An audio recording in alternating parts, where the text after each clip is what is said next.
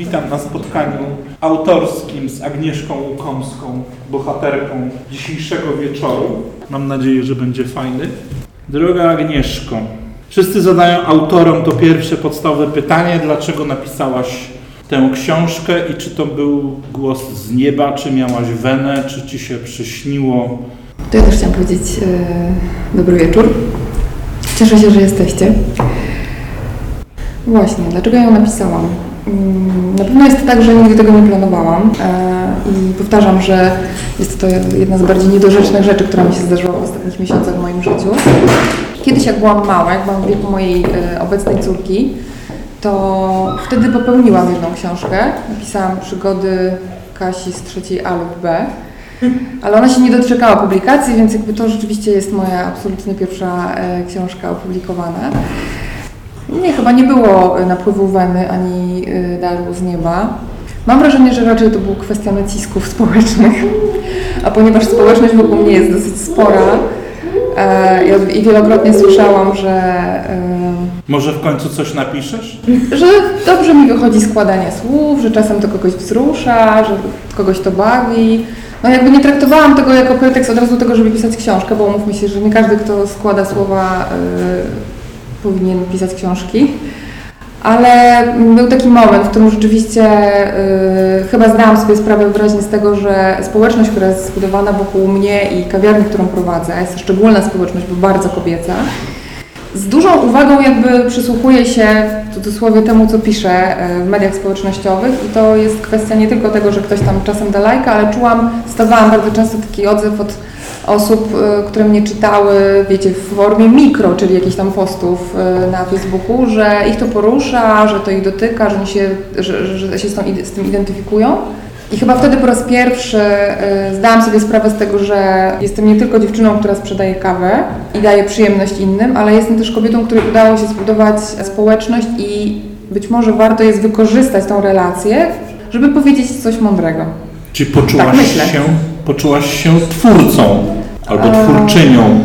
Wiesz co, chyba nigdy tak o sobie nie myślałam. E, Ja mam wrażenie, że to w ogóle e, jest wspólna robota po prostu, ta książka. Ja ubrałam w słowa pewne e, refleksje na temat nas wszystkich.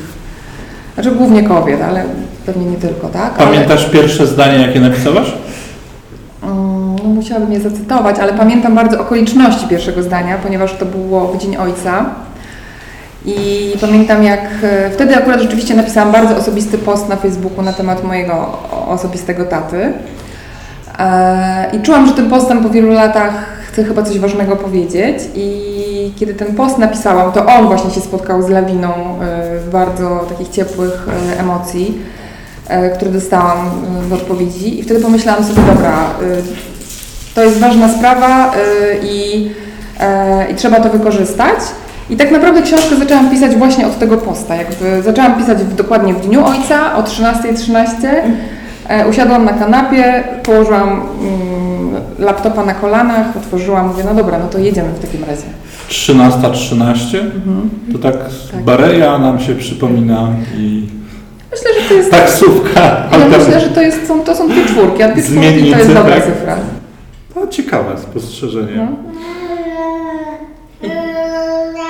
Z nami są dzieci. No przecież książka dotyczy ciuciu babki, więc to jest normalne. To jest naturalny dźwięk e, mojej codziennej pracy. Zgadza się. Adaś też chce tu być obecny. No ale tu dochodzimy do kwestii, do kogo kierujesz książkę. Rozumiem, że do kobiet. Tak myślę. To zacznijmy od tych kobiet. Do, do kobiet, przede wszystkim czytelniczki to kobiety.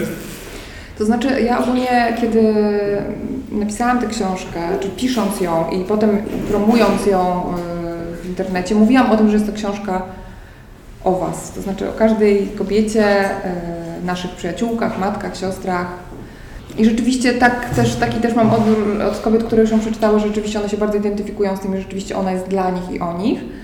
E, Jest tam kilka rozdziałów w takim bardzo męskim środowisku i otoczeniu i myślę, że one są e, też ważnym elementem tej książki. Ale po tych pierwszych e, sygnałach, które dostałam od mężczyzn, którzy e, tę książkę przeczytali, to Mam wrażenie, że to jest książka dla wszystkich. To jest dla mnie ogromne zaskoczenie, bo ona jest, ja mam świadomość tego, że ona jest po, poza tym, że wygląda już bardziej kobieco nie może wyglądać chyba, to, to rzeczywiście jest w niej bardzo dużo kobiecych emocji, koronkowe majtki, PMS, yy, nasze wszystkie wątpliwości, yy, sukienki, szminki, wszystko, wszystko, co, co jest ze świata kobiecego, ale myślę, że tam jest też dużo rzeczy, w którym mężczyźni się też mogą poruszać i odnaleźć. No właśnie, to jakbyśmy pominęli te koronkowe majtki, to, to co ciekawego facet może jeszcze znaleźć w Twojej książce? Ten wątek z koronkowymi Wojtkami jest bardzo, moim zdaniem, udanym wątkiem. Dobrze, co, co ciekawego mężczyzna może znaleźć? Pewnie to by trzeba było zapytać o to tych mężczyzn, którzy przeczytali, natomiast ja mogę tylko powiedzieć, że z tego feedbacku, który dostałam od mężczyzn, którzy ją przeczytali, a to są mężczyźni, yy, mądrzy mężczyźni, to jest powtarzające się słowo i to jest dla mnie w ogóle, słuchajcie, niezwykłe, że mężczyźni o tej książce mówią raczej w pierwszej kategorii, że to jest książka mądra, Kobiety mówią o tym, że to jest książka wzruszająca i mam wrażenie, to, że to w cudowny sposób pokazuje, którą częścią ciała y, kto odbiera jak tę książkę. I to jest moim zdaniem fantastyczne, że jednak kobieta idzie z serca pewnie przez tą książkę, a mężczyzna tak y, bardzo y, rozumowo. I to jest dla mnie w ogóle fantastyczne. Super. Ciekawe spostrzeżenie. Natomiast powiedz mi, dlaczego nie poszłaś z tym do jakiegoś wydawcy? Zasadniczo tak sobie dzisiaj wyobrażamy trochę świat książek, że masz jakiś tekst, idziesz z nim do wydawcy, ten wydawca decyduje, czy tą książkę wydać, czy nie. Dlaczego, dlaczego ty postanowiłaś zrobić, postanowiłaś zrobić inaczej? Znaczy pierwsza rzecz sprawa jest też taka, że to nie było do końca tak, że ja miałam tekst, tak jak niektórzy go trzymają w szufladzie i myślą sobie, że dobra, może teraz jest ten moment, żeby wydać książkę. To wszystko się zadziało w tak błyskawicznym tempie, to, że y, poczułam, że dobra, piszę ją, ona się zaczęła pisać, ale też razem z tym, że zaczęła się pisać, to też jakby czułam, że y, no nie jestem Katarzyną Grocholą, ani Katarzyną Nosowską, ani żadną inną y, literatką i jakby... E, ja wiedziałam, że ta historia, która się znajdzie w tej książce, znaczy ta historia, która się znajdzie na kartach tej książki, czy te moje refleksje, one są absolutnie bardzo silnie związane z tą społecznością, w której ja żyję i którą ja współtworzę. Dlatego ja czułam, że to jest książka właśnie dla tych ludzi, którzy mnie otaczają. Więc to byłoby chyba trochę za szeroko pójść do wydawcy, yy, żeby wydać książkę dla osób, które są najbliżej mnie. Poza tym chyba też jest trochę tak, że jestem niecierpliwa i wiem, że szukanie wydawcy i potem przechodzenie przez procesy wydawnicze i plany wydawnicze okazałoby, że mogłabym tę książkę wydać przed pięćdziesiątką. A nie da się ukryć też, że biznesowo i ekonomicznie, yy, może to z tego podcastu wytniesz najwyżej, ale jakby chyba... yy, Nie, przyjmijmy założenie, że Michał Szafrański opisał to zagadnienie szczegółowo. Dobrze, dziękuję, że się tutaj y, mogliśmy posłużyć przykładem. Tak, No no tak, bo- jakby autorzy, którzy wydają książki przez wydawnictwa, myślę, że chcieliby zarabiać więcej. Okej, no bo dochodzimy do, do crowdfundingu. Pytanie do publiczności, czy wszyscy wiedzą, co to jest crowdfunding? To wyjaśnijmy. Crowdfunding polega na nie tym, wiecie, a że... większość z Was w tym wzięła udział. Tak, Jesteście przypomnijmy, przypomnijmy, tak, crowdfunding polega na tym, że twórca jakiegoś projektu zgłasza się do najczęściej internetowego tak zwanego tłumu pod tytułem Zróbmy zrzutkę, sfinansujcie mój projekt. Crowdfunding w przypadku Agnieszki polegał na tym, że wybrałaś jedną z platform crowdfundingowych, wydaje książkę, czy możecie mnie wesprzeć, potrzebuję na to 15 tysięcy złotych.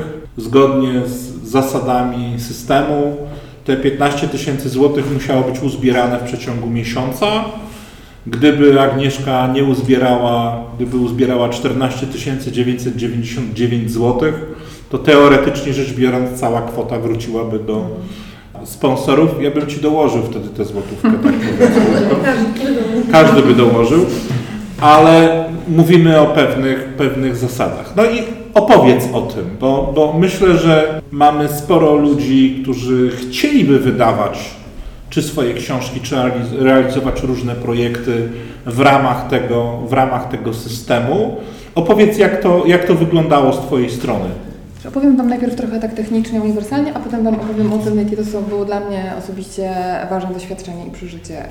Yy, Jest tak, jak yy, Jacek mówi, no, można wybrać spośród kilku dostępnych portali, yy, platform takie rozwiązanie, przygotować sobie odpowiednio materiał, który się tak jakby na stronie tej zbiórki ukaże.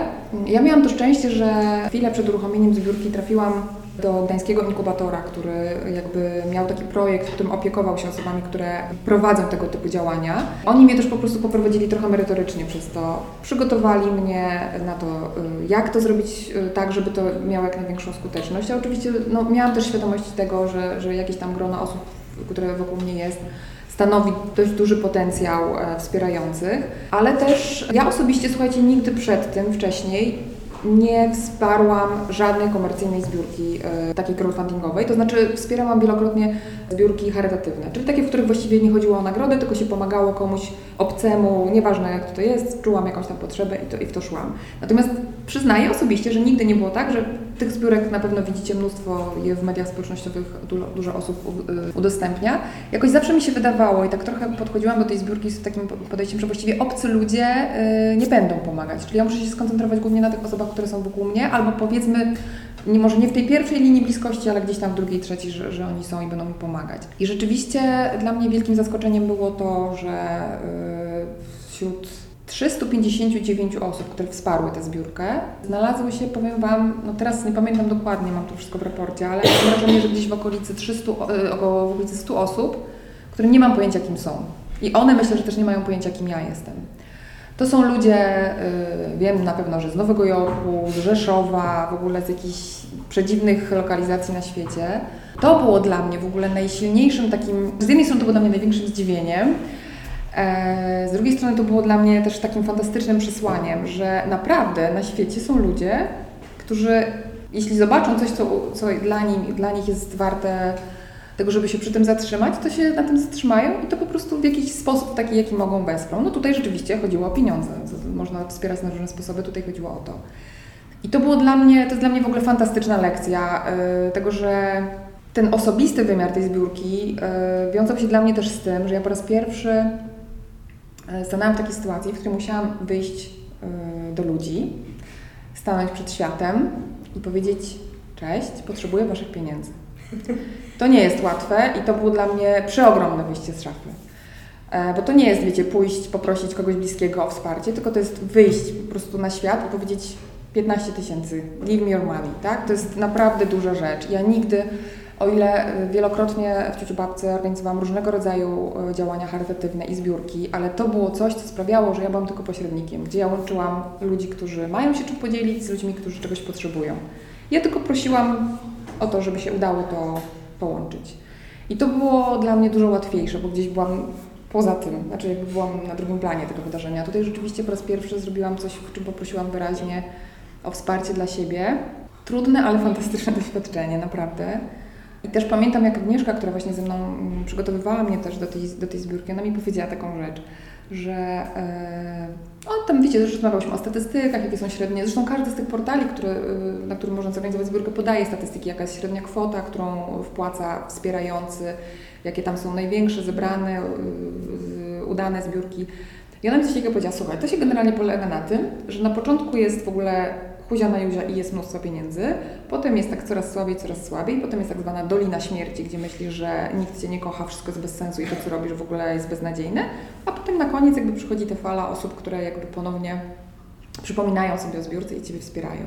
No rzeczywiście u mnie y, pierwszy dzień to był, powiem Wam szczerze, dzień, w którym ja w ogóle nie byłam w stanie spać i po drugiego dnia jak się obudziłam, ledwo, ledwo wyspana, to myślałam sobie, dobra, ja nie mogę tak przez 44, bo to moja zbiórka trwa 44 dni, nie mogę tak przez 44 dni żyć, bo y, się zaf- zafiksuję. Więc się trochę zaczęłam wyciszać. W międzyczasie moja mama się wkręciła, która w ogóle nigdy wcześniej nie używała smartfona, ale nagle jak znalazła sposób, żeby wchodzić na tą zbiórkę, to do mnie trzy razy dziennie dzwoniła, mówi, wiesz, wiesz, tam kolejne tam 200 czy 300 czy 400 zł weszło, więc ja mówię, Boże, mamo, ja się właśnie wyciszam i nie chcę tego śledzić, weź mnie to nie nakręcaj. Więc rzeczywiście ja się tak też uczyłam mm, potem już nie emocjonować tym i podchodzić do tego mm, z takim spokojem. Miałam, może Doliny Śmierci nie miałam, ale miałam taki moment, który był takim trochę trudnym momentem, kiedy było chyba tydzień czy dwa, yy, no może trochę dłużej, y, do, do końca zbiórki i wtedy brakowało chyba około 3000 zł, co w skali tej zbiórki to nie jest mało. A, I jakby miałam wrażenie, że wszystkie bliskie mi osoby, które mogły wesprzeć mnie, już wsparły. Czyli pomyślałam sobie, że dobra, no wiecie, zebrać 300 zł yy, to powiedzmy nie byłoby trudno, ale 3000 już zebrać ze społeczności, która i tak już dużo dała, może być e, ciężko. No ale mimo wszystko niemożliwe okazało się możliwe i, i się udało i tak naprawdę udało się zebrać tę kwotę wydaje mi się chyba na tydzień przed, czy może nawet na nieco więcej niż tydzień przed e, finałem tej zbiórki. Okej, gdybyśmy weszli trochę w treść tej książki, ponieważ ona jest bardzo osobista, przyznam się szczerze, że mm, to jest rzadki przypadek, że, żeby kobieta pisała tak osobistą książkę. Może to jest kwestia właśnie tej pierwszej książki, gdzie, gdzie ta pierwsza wydaje się taka, że jesteśmy najbardziej szczerzy w swojej wypowiedzi. Natomiast piszesz w niej dużo o samotnym macierzyństwie. Musiałaś się z tym zmierzyć w pewnym momencie swojego życia. Mm, Jak sobie poradziłyście we dwie z ogarnięciem tego świata? No właśnie, i to jest e, termin samotne macierzyństwo, czy samotna matka. To jest e, z jednej strony coś, co mm, nie jest mi obce, bo również spotykam wśród kobiet, które e, w mojej społeczności są dużo takich kobiet, ale myślę, że to jest trochę taki termin, gdyby tak odejść od mojego osobistego doświadczenia, to jest taki termin, który dla mnie y, po prostu społecznie kojarzy się z wieloma takimi określeniami typu, nie wiem, smutek, zmęczenie, cierpienie, e, złość, że to jest dużo bardzo negatywnych e, takich konotacji wywołuje to określenie.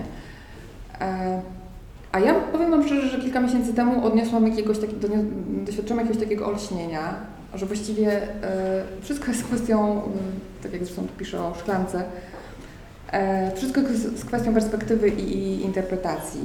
Jest takie powiedzenie, może ktoś z Was wie skąd ono pochodzi, bo, bo ja nie wiem, które mówi, że mm, żeby wychować dziecko, e, potrzebna jest cała wioska.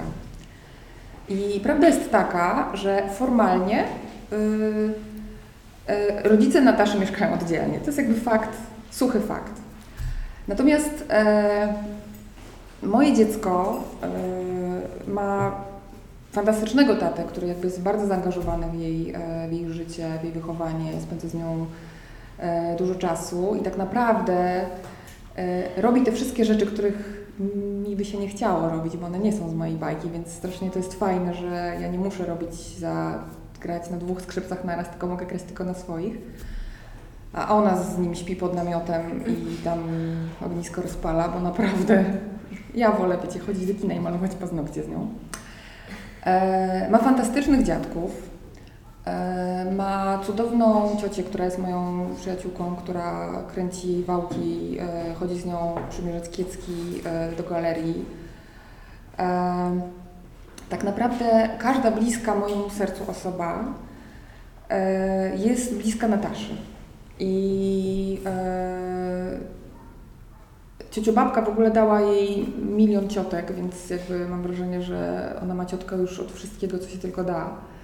I w tym sensie absolutnie nie jestem samotną matką, bo y, wioska, która wychowuje moje dziecko, e, jest y, tak cudowną i kolorową wioską, że y, jakby ja mam wrażenie, że ona dostaje tyle doświadczeń, kolorów, emocji, e, no, których ja sama z siebie bym pewnie nie, da, nie dała rady jej dać, bo po prostu nie mam taki, takiego bogactwa w sobie i ona dzięki temu jakby też myślę, żyje w świecie, w którym widzi, że są ludzie, którzy nie wiem, no jeżdżą na nartach i są ludzie, którzy czytają książki, są ludzie, którzy yy, nie wiem, śpią do południa, są ludzie, którzy oglądają Dzień Dobry TVN, no tak. Jakby jej znaczy ja powiem tak, no trochę się, trochę się liczę z tym, że może być tak, że ona mi za kilka lat y, zrobi mm, jakby rewizję tego, co ja teraz twierdzę. Natomiast ja myślę, że, y, że to jest fantastyczna wioska, w której y, ona żyje i, i ja też mam ogromne wsparcie od, y, od tej wioski.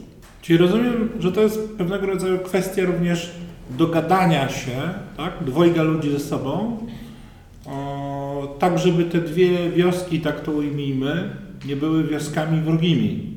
Bo mówimy o rodzinie. Tak, no to na pewno, oczywiście. To jest jakby, chociaż mam świadomość tego, że, y, że pewnie są kobiety, które mogą być w innym momencie życia, czy radzenia sobie z różnymi emocjami niż, niż ja i one mogą nie podzielać tej mojej euforii, którą teraz tutaj wyrażam na temat takiego życia, y, ale też ja myślę, że y, ja myślę, że kobieta, która y, wychowuje sama dziecko, ona w dużej mierze decyduje o tym, jak bardzo ona robi to sama. To znaczy to, na ile jest, myślę, bardzo taki dla mnie przynajmniej ważny rozdział w tej książce o równowadze w dawaniu i ubraniu i, byciu, i drugi rozdział o byciu księżniczką. Że my naprawdę w dużej mierze mamy wpływ na to, ile pozwolimy y, sobie podarować, jeśli po prostu się na to otworzymy. Okej, to wróćmy na ziemię, pogadajmy o biznesie. Zaczynałaś jako korpokicia, tak się nazwałaś. To jest w ogóle ciekawe tak. słowo. U mojego boku. W pewnym sensie tak, bo ja do dzisiaj pamiętam, kiedy Cię rekrutowałem. Jak zamknę oczy, to widzę ten moment. W pewnym momencie stałaś się sama kobietą przedsiębiorczą i jestem ciekaw, czego Cię nauczyła praca w korpo, a czego nauczyła Cię, czego Cię nauczyło bycie przedsiębiorczą kobietą. Znaczy ja ilekroć y, mówię o tym, że pracowałam w korpo, to znaczy po pierwsze te korpo, w pracowałam, jak to nazywam, to jest takie semi-korpo, bo ono jest jakby korporacją ze względu na strukturę rozbudowaną, oddziały, No tak, no, natomiast umówmy się, no, pracowaliśmy w dużej firmie Tak. finansowej, Tak, tak, ale- międzynarodowej. Ale słowo korporacja no jednak ma dosyć dużo negatywnych skojarzeń i tych, tych negatywnych skojarzeń jakby ja nie wkładam w to określenie. Bardziej mi Tak, chodzi o to pewien myślę, rodzaj... że potwierdzisz, to nie jest korporacja, no przynajmniej nie była, nie, korporacją toksyczną.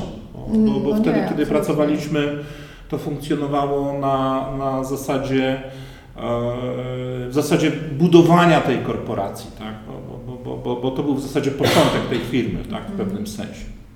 I tak naprawdę to, co dała mi ta firma, to przede wszystkim mm, wielu wspaniałych ludzi, którzy wciąż są blisko mnie.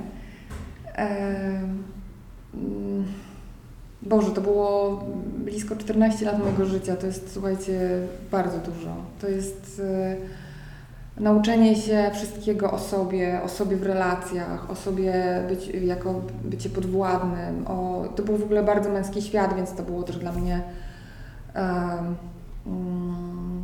dużo takich ważnych doświadczeń, yy, a poza tym ja się no, niebywale rozwinęłam w sensie kreatywnym. Ja naprawdę tam robiłam masę wspaniałych rzeczy.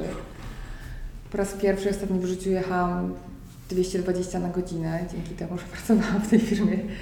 I, i no jakby mm, ja uważam, że jakby niezależnie od tego, w jakim się jest miejscu, potem trafiłam na chwilę mm, tak zwany krótki romans do innej firmy, która również jest dużą ogólnopolską firmą, ale o zupełnie innym modelu zarządzania. No i to było dla mnie z kolei bardzo, trudna, e, bardzo trudne doświadczenie, ale też ważne. Tam był inny styl zarządzania, ja byłam w zupełnie innych, in, innym roli i miejscu. Ale y, Jedna rzecz, jaka Cię nauczyła, jaką Cię nauczyła korpo i jaką byś uważała za kluczową? wszystkiego mnie nauczyła korporacja. Naprawdę. Ja Ci mogę powiedzieć, czego Cię nauczyło korpo. No to dawaj. Pewności siebie. No właśnie. Gdybyś nie miała tej ci- pewności siebie, to nie wiem, czy byś została przedsiębiorcą. Ale powiem Ci, że ja ostatnio Tak o tym bardzo dużo myślę, bo ja sobie przypominam siebie, e, Ty mnie Dorota też doskonale pamiętasz tych sytuacji, ze spotkań zarządu, sami faceci, my dwie. To było spotkania, na których moja pewność siebie, myślę, że, znaczy nie wiem jak to wyglądało, ale ja mam wrażenie, że ona leżała daleko, daleko pod stołem. I teraz powiem Wam szczerze, jak patrzę na siebie, jak e, stawiam czoła sytuacjom, które są dla mnie wychodzeniem ze strefy komfortu, tego typu spotkanie, czy w ogóle spotkania, które ja organizuję w Ciuciubabce, e, myślę, że dobrze mi zrobiło to, że się przeniosłam z męskiego świata do damskiego świata, bo chyba wtedy zapanowała równowaga we mnie. I teraz czuję taką prawdziwą pewność siebie i taką prawdziwą odwagę e, i wartość, którą mam. Wtedy chyba mimo wszystko częściej miałam takie takie poczucie, przytakujesz trochę, nie? To jest to trudne. Ale no, ale naprawdę pamiętam siebie i wiem, że, że to było, no czułam się jednak dużo bardziej oceniana, pewnie też inaczej do tego się odnosiłam. Zresztą no byłam w strukturze, byłam w strukturze ludzi, którzy yy, yy, no, patrzyli na moją pracę i w jakiś sposób, nie, może nie to, że oceniali w sensie negatywnym, no ale jakby ona podlegała y, konfrontacji z innymi osobami. To zawsze, wiecie, no im więcej jest osób, które ci patrzą na ręce, tym większa jest szansa, że komuś nie spodoba to, co robi. Tym bardziej, co tu dużo mówić, mówimy o marketingu, a to jest taka dziedzina, Na której się której, wszyscy znają. na której się wszyscy znają i zawsze mówię i powtarzam, Polak się rodzi z kotlerem pod pachą, pod poduszką i tak uważa i tak dalej, i tak dalej. Dobrze, ale czego się nauczyłaś jako przedsiębiorca? Bo już prowadzisz ciuciu babkę ile? W lipcu minie 5 lat. 5 lat, okej. Czego się nauczyłaś po tych 5 latach jako przedsiębiorca? Bo z tego co pamiętam, to weszłaś do małej ruderki i się w tej ruderce zakochałaś i później jakoś poszło. Czego się nauczyłaś po tych 5 latach? Nauczyłam się tego, że nie wszystko, co wiedziałam, mm, było prawdą. Nauczyłam się tego, że e, wszystkiego, wszystko się weryfikuje i trzeba być otwartym na to, co się dzieje, że jakby to nie jest tak, że sobie stworzyłam jakiś biznesplan, ja się na, na niego zafokusowałam to była strategia na najbliższe kilka lat. Klienci mnie tak naprawdę nauczyli dużo o moim miejscu. E, Prawda, I, to, i klienci taka, uczą, i taka tak. nieustająca jakby interakcja z tym, co się dzieje, jakby też e, dzisiaj mam wrażenie, że to jest bardzo dużo, 5 lat i to jest czas, w którym mm, ja się bardzo zmieniałam i do, mm, i tak naprawdę ostatni rok czy ostatnie miesiące mojego życia to jest taki czas, w którym ja też e, mam wrażenie, że zaczęłam e, inaczej patrzeć na wiele rzeczy, takich w takim stricte biznesowym wymiarze. Nauczyłam się e, radzić sobie e, z porażkami, e, uczyć się tego, że konkurencja e, nie śpi. No wiesz, no ale to umówmy się, no w każdym y, mieście jest masa przedsiębiorców, którzy prowadzą mniejsze albo większe kawiarnie. Ty masz specyficzne miejsce, ponieważ to jest miejsce dedykowane głównie mamom. Rodzicom. Okej, rodzicom. No. Okej, okej. Z dziećmi. Powiedz mi, czym różni się ten biznes od, od prowadzenia e, normalnej kawiarni? Oczywiście pewne rzeczy możemy sobie wyobrazić. To, że jest głośno, to, że e, fruwają zabawki, to, że możemy być e, obsmarowani ciastkiem albo nagle jakieś dziecko może nam zarzucić ręce na szyję. Wszystko, wszystko jest możliwe w takim miejscu. Natomiast jak to wygląda z Twojego punktu widzenia? Nie masz czasami ochoty mm, wywiesić kartki, że dzieciom wstęp wzbroniony, bo chcesz odpocząć? Czy... Właśnie akurat ten motyw w ogóle y, ilości dzieci i związanych z nim y, doświadczeń w ogóle nigdy mi nie przeszkadzał. Ja widzę, słuchajcie, jak czasem moi gości są zmęczeni gośćmi, y, a nie ja. ja. Ja trochę w ogóle też mam wrażenie, że sobie wypracowałam jakiś taki system do wewnątrz y, uciekania i ja nie słyszę niektórych dźwięków na przykład. Ja naprawdę zbieram, mam wrażenie, samą śmietankę z tych, z tych gości. To właśnie zarzucanie mi rąk na szyję, przynoszenie, słuchajcie, dostałam ostatnio od kolesia, który ma niespełna dwa lata, bukiet żonkili na Dzień Kobiet. A jeszcze wcześniej na walentynki mi przyniósł lizaka w kształcie serca. Jesteś na rzecz. Jest, jest, tym bardziej, to ten sam, więc jakby no. Więc tak naprawdę yy, no, nie, znaczy ja na pewno yy, tych rzeczy, o których Ty mówisz, które rozumiem, że obiektywnie mogą być yy, niekoniecznie przyjemne, szczególnie dla bywalców miejsc yy, takich nie prodziecięcych.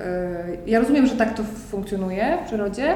Ja tego nie odczuwam, nie wiem, być może ja się jakoś po prostu na to uodporniłam, ale yy, na pewno niszowość yy, czy taka mm, taki, taki mocno określony charakter mojego miejsca, no ma plusy dodatnie i plusy ujemne, bo jakby rzeczywiście ja jestem przystanią dla, dla wielu kobiet, które nie czują się rozumiane i akceptowane w innych miejscach, e, gdzie boją się, że właśnie dziecko zakwili i że, że zaraz ktoś na nie krzywo spojrzy.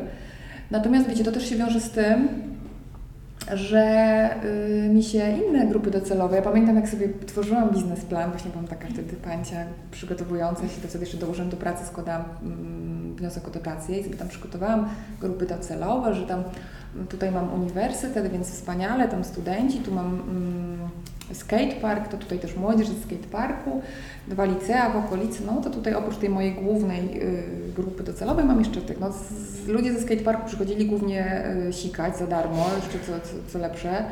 E, Studenci, y, którzy zaczęli przychodzić, y, szybko zrozumieli, że oni raczej w otoczeniu mam z małymi dziećmi nie do końca y, się będą komfortu, komfort czuli. Nie posiedzą dwie godziny Nie. z laptopem. Nie, więc jakby w tym sensie ta moja główna grupa docelowa no trochę mi. Skanibalizowała pozostałe, tak? Ale jakby czasem powiem Wam szczerze, jak mi się zdarza, że ja widzę, że mam takiego pana, który y, jest chyba lektorem angielskiego i on być może gdzieś niedaleko ma jakieś zajęcia, bo on przychodzi tam co kilka tygodni e, z laptopem i około godziny siedzi i on się zawsze wpakowuje w taki ruch, gdzie jest pełno dzieci i tak patrzy na niego i sobie myślę, no Ty to chłopaku naprawdę Nie masz gdzie nie masz gdzie pójść. No. Okej, ale gdybyśmy mieli to spuentować, tak? W takim sensie e, kawiarnia dla mam, rodzin z dziećmi. Broń Boże, nie podpowiadamy żadnej konkurencji. Proszę nie robić konkurencji Agnieszce. To gdybyś mogła to w, kilku zdaniach, co jest kluczowe w, takim, e, w, takiej, w takiej kawiarni, która w zasadzie tworzy pewną społeczność, bo ty podkreśliłaś to na początku, ty stworzyłaś pewną społeczność dookoła ciuciu babki. To nie jest tylko kawiarnia, do której mogą przyjść rodziny z dziećmi, ale to jest również określona sfera aktywności, która jest dookoła tego przedsięwzięcia. Znaczy ja w ogóle jakby nigdy nie zakładałam, że ja otwieram lokal gastronomiczny. Ja po prostu od razu założyłam, że ciuciu babka to będzie właśnie to, czym ona jest. Czyli z tym całym jakby szeregiem mm, aktywności i przestrzeni dla dzieci. Natomiast myślę, że w wprowadzaniu kawiarni e, tego typu rodzinnej e, bardzo ważne jest mm, jakby odpuszczenie wielu rzeczy, e, duża empatia, przygotowanie się na ogromną eksploatację obiektu. E, Bo naprawdę, wiecie, kto ma dzieci wie, że sprzątanie po, nawet Natalia wie, że sprzątanie po trójce dzieci to już jest dużo, a po trzynastce to już jest w ogóle y, zupełnie inna perspektywa. E, Więc tak naprawdę e, ja myślę, że to też jest sztuka, żeby osoby, które, wszystkie osoby, które w takim miejscu pracują, żeby one miały taką samą otwartość na to, że jak się wyleje e, kakao, to się po prostu podchodzi z absolutnym zrozumieniem i po prostu wyciera, mm, bo naprawdę są sytuacje, w których y, dziecko jest przestraszone chyba tym, że zaraz przyjdzie pani Agnieszka i, i, i nakrzyczy, tak? A jeśli się dostaje taką informację, znaczy wiadomo, że myśmy się musieli z moimi klientami też tego nauczyć, no jak otworzyłam drzwi, to nikt nie wiedział, że tak będzie. E, I, I dużo widzę też osób, które przychodzą do mnie po raz pierwszy, też no jesteśmy na tym okresie próbnym, to znaczy jakby widzę, że one sprawdzają mm, ile mogą, czy mogą usiąść z nogami na kanapy, czy zdjąć buty, czy trzeba, czy wypada, czy można, także to jest tak, że no jakby ci, którzy już przychodzą stale, no to doskonale wiedzą, gdzie są granice, e, Jezu, których właściwie nie ma.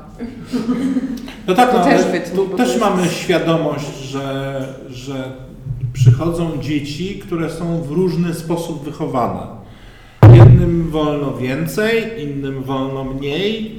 Każdy z nas, podejrzewam, miał do czynienia z dziećmi, czy obserwował dzieci w różnych sytuacjach w miejscach publicznych. Jak ty sobie z tym radzisz? Bo ja rozumiem, no, jest pewien regulamin. Przepraszam, może zabrzmi to, to, to, żeby to nie zabrzmiało źle, ale pamiętam, y, są też y, kawiarnie tematyczne, to akurat znamy z Gdyni, y, kawiarnia, w której są koty. I y, do dziś pamiętam taki dość rozpaczliwy wręcz apel właścicieli tej kawiarni, e, gdzie właśnie przychodziły rodziny z dziećmi, natomiast dzieci w bardzo no, różnorodny sposób podchodziły do, do, do, do tych zwierząt. E, Często reakcje rodziców były e, e, agresywne pod tytułem no zaraz, ale przecież to dziecko chce się pobawić z tym kotem, ale to nie znaczy, że ma tego kota ciągnąć za ogon, czy, czy coś tam z nim robić. I teraz mamy oczywiście sytuację, gdzie z jednej strony e, jest bezpieczeństwo tych dzieci w, tej, e, w, tym miejscu, jak gdyby, a z drugiej strony masz dzieci, które się zachowują no, w różnorodny sposób, ponieważ są w różnorodny sposób wychowane. I teraz jak to, jak nad tym zapanować? Mi się natychmiast przypomina film pod tytułem e, Gliniarz w przedszkolu Arnoldem Schwarzeneggerem, jak ktoś może pamięta. Tak. Ja nie wiem, słuchajcie, bo ja nie doświadczam takich, takich sytuacji. Jakby to znaczy, ja ogólnie zakładam, że bezpieczeństwo jest tą granicą, przy której ja reaguję, ale prawda jest też taka, że ja nie jestem punktem opieki, w związku z czym e, rodzice są osobami odpowiedzialnymi za dzieci, ale ja, jakby nigdy nie było takiej sytuacji, w której em, mm, było gorąco, tak? Albo Znaczy, było... bo, bo to jest następująca kwestia. Czy ty zwracasz uwagę dziecku, czy zwracasz się do rodzica po to, żeby zwrócił uwagę dziecku? E, Wiesz co, to zależy chyba trochę, e, co to są za goście, bo jakby jak się z dzieckiem kumplujemy, to idę pogadać z dzieckiem, ale zwykle jak się kumpluje z dzieckiem, to też się kumpluje z rodzicem. Ale w ogóle ta sytuacja, o której Ty mówisz, po prostu zdarza się kilka razy w roku może. Okej. To jest jakby, e, to jest, to, to, Czyli to są, mówiąc krótko, bardzo, bardzo rzadkie, bardzo wyjątkowe sytuacje. Ale ja myślę, że to jest efekt też tego, że jest ogromna doza tolerancji Mhm. u mnie, ale jakby zawsze bezpieczeństwo jest najważniejsze tutaj w tym momencie. Jeży- Jedyne, co mogłam zrobić, jakby żeby sobie ułatwić trochę życie, to na przykład poograniczałam różne zabawki, które, które dużo łatwiej jest rozbałaganić, więc stwierdziłam, no dobra, skoro ja mam 20 razy dziennie sprzątać coś, co się strasznie sprząta, to może się tego pozbędę. I na przykład pozmieniałam zabawki tak, żeby mi- było łatwiej żyć. Jasne. Okej. Ciuciu babka za 10 lat? To jest do Nataszy pytanie, nie do mnie. Natasza. No i spokój już za 10 lat. Nie, ja za 10 lat. Za 10 lat Natasza jest szefową sieci ciuciu babek w Polsce. Wchodzisz? Franchising. Ja ci mu zawsze Ona się mówiłem. zgadza, ona się zgadza. Buduj model Ja bym, chciała, franchisingowy. ja bym chciała za 10 lat y, odpoczywać w Toskanii na przykład. No. Ja też. Witaj w klubie. Gdyby nie ciuciu babka, co byś chciała robić w życiu?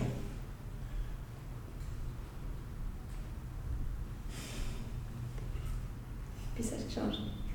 Nie mam planu B. Dalej Toskanii. O, dziękuję Ci, tak. Ale ciuciu babka w Toskanii? Nie, Why not? Co ty? W Toskanii to się pije wino, a, a nie. Były klienci. Nie, naprawdę jakby trochę jest tak, że y, czasem jak sobie myślę o tym, że wracam do życia w strukturach, w których kiedyś żyłam, to czuję ciarki. I to nie są ciarki podekscytowania, tylko raczej takiego mm, niekomfortu. Ale, ym, ale też mam świadomość tego, że życie pisze różne scenariusze i, i, i może być różnie. Y, Ja na pewno y, to, też to, co, o co mnie wcześniej pytałeś a propos tego bycia, Korpokicią? no już nie, już właśnie już bycia Okej. ex-korpokicią, czyli bycia Ex-korpo. na swoim. Słuchajcie, no jako, że mam tutaj dwóch moich byłych szefów, mogę to powiedzieć Wam z dużą sympatią, wiecie o, absolutnie o, o niej do, do Was, ale powiem Wam szczerze, że ja odkryłam w Babce jedną rzecz, ja uwielbiam nie mieć szefa. Choć byliście wspaniałymi szefami, ale to jest to coś, czego ja się o sobie... Znaczy ja to podejrzewałam. Ja to podejrzewałam u siebie, ale mimo wszystko, jak już poszłam na swoje, to, to zrozumiałam, że już jednak yy, tak. Że Ja wiedziałem, że ona to kiedyś nam wypowie. Ale nie wierzcie tylko osobiście, naprawdę. No. To jest po prostu... Nie, ja wiem, że ty mi tej kawy do końca życia nie wybaczysz. No właśnie. Słuchaj, na zakończenie, bo wszyscy się rwą do pytań.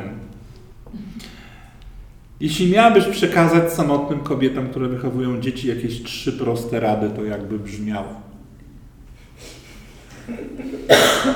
Naprzód. Dobra, więc tak. To jest kwestia, słuchajcie, yy, aha, miałam się nie wracać do mikrofonu. To jest yy, naprawdę kwestia yy, interpreta- interpretacji. Czyli tak, jeśli rzeczywiście budzę się i zasypiam codziennie z myślą o tym, że jestem samotną matką, no to jakby jestem w czarnej dupie. Jeśli się budzę i zasypiam w poczuciu tego, że, że jestem samodzielną kobietą, która obecnie y, więcej rzeczy robi y, samodzielnie, ale że jest to stan po prostu przejściowy, ale jest mnóstwo e, osób wokół niej, które e, mogą mnie w tym wspierać, to jestem na dobrej drodze. E, Czekaj, bo ty się zapytałeś o trzy rzeczy, no więc tak. Myślę, że warto jest zobaczyć, jaką się ma wioskę wokół siebie, przyjrzeć się jej i pozwolić jej sobie pomóc.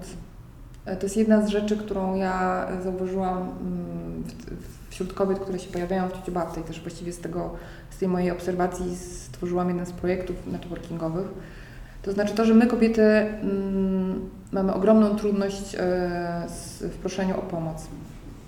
A tak naprawdę, kiedy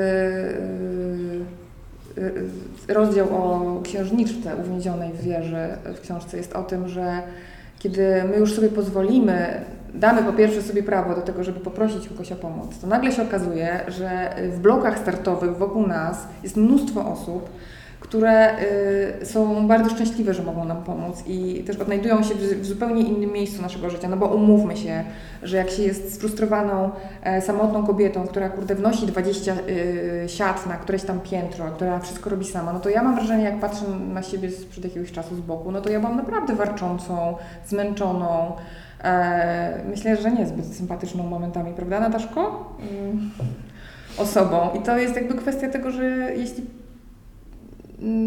pozwolisz s- ludziom, którzy są wokół Ciebie, Agnieszka, nie uciekaj. Trzy rzeczy. Jezu, Raz, to ma być dwa, tak matematycznie? trzy. Dobra, Tak, poczekaj.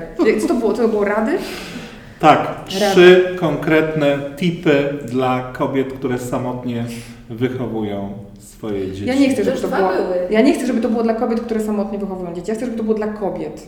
Bo kobiet, które Dobrze. mają partnerów pod dachem, a czują się samotne w macierzyństwie, myślę, że też jest multum, tak? Więc jakby to, jakby nie chodzi o to, czy y, są w domu, y, że tak powiem, spodnie, czy ich nie ma, tylko jakby chodzi bardziej o, o to, że my kobiety po prostu siebie w pewne role na siłę y, wciskamy. Bo ja Cię tak pozycjonuję. Byłaś korpokicią, stałaś się kobietą przedsiębiorczą, przeszłaś przez e, Dolinę Śmierci, ponieważ e, małe firmy najczęściej 2-3 lata padają.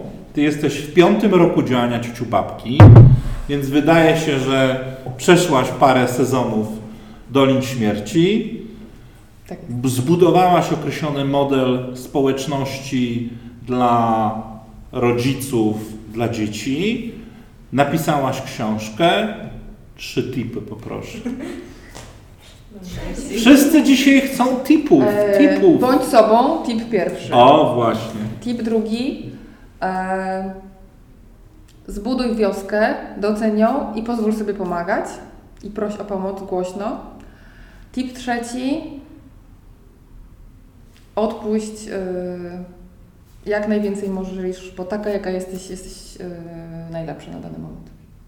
Znaczy w jakim sensie odpuść? Odpuść innym, czy odpuść Znaczy odpuść w sensie... innym i sobie, w sensie wymagań, oczekiwań, e, przykręcania sobie śruby. Zaakceptuj siebie, rozumiem.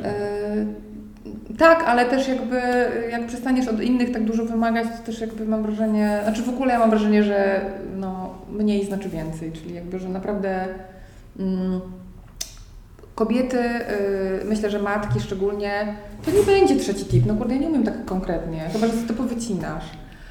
E, że mamy coś takiego, że my naprawdę, mam wrażenie, że każda z matek, jak tutaj ile z Was jest matkami, to możecie, mam nadzieję, to potwierdzić, Przechodzimy fazę, w której wydaje nam się przez chwilę, że my będziemy matką idealną. E, I jakby ja mam wrażenie, że im szybciej kobieta zrozumie, że to jest błędne myślenie, tym lepiej dla niej, jej dziecka, jej partnera, rodziny i wszystkich wkoło.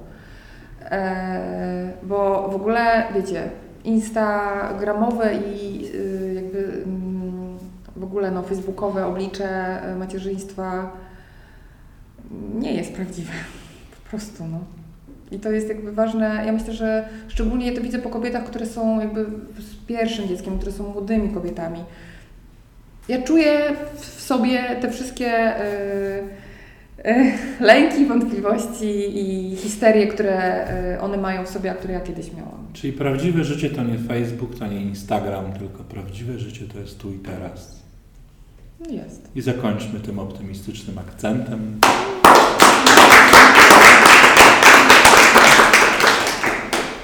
Dziękuję bardzo.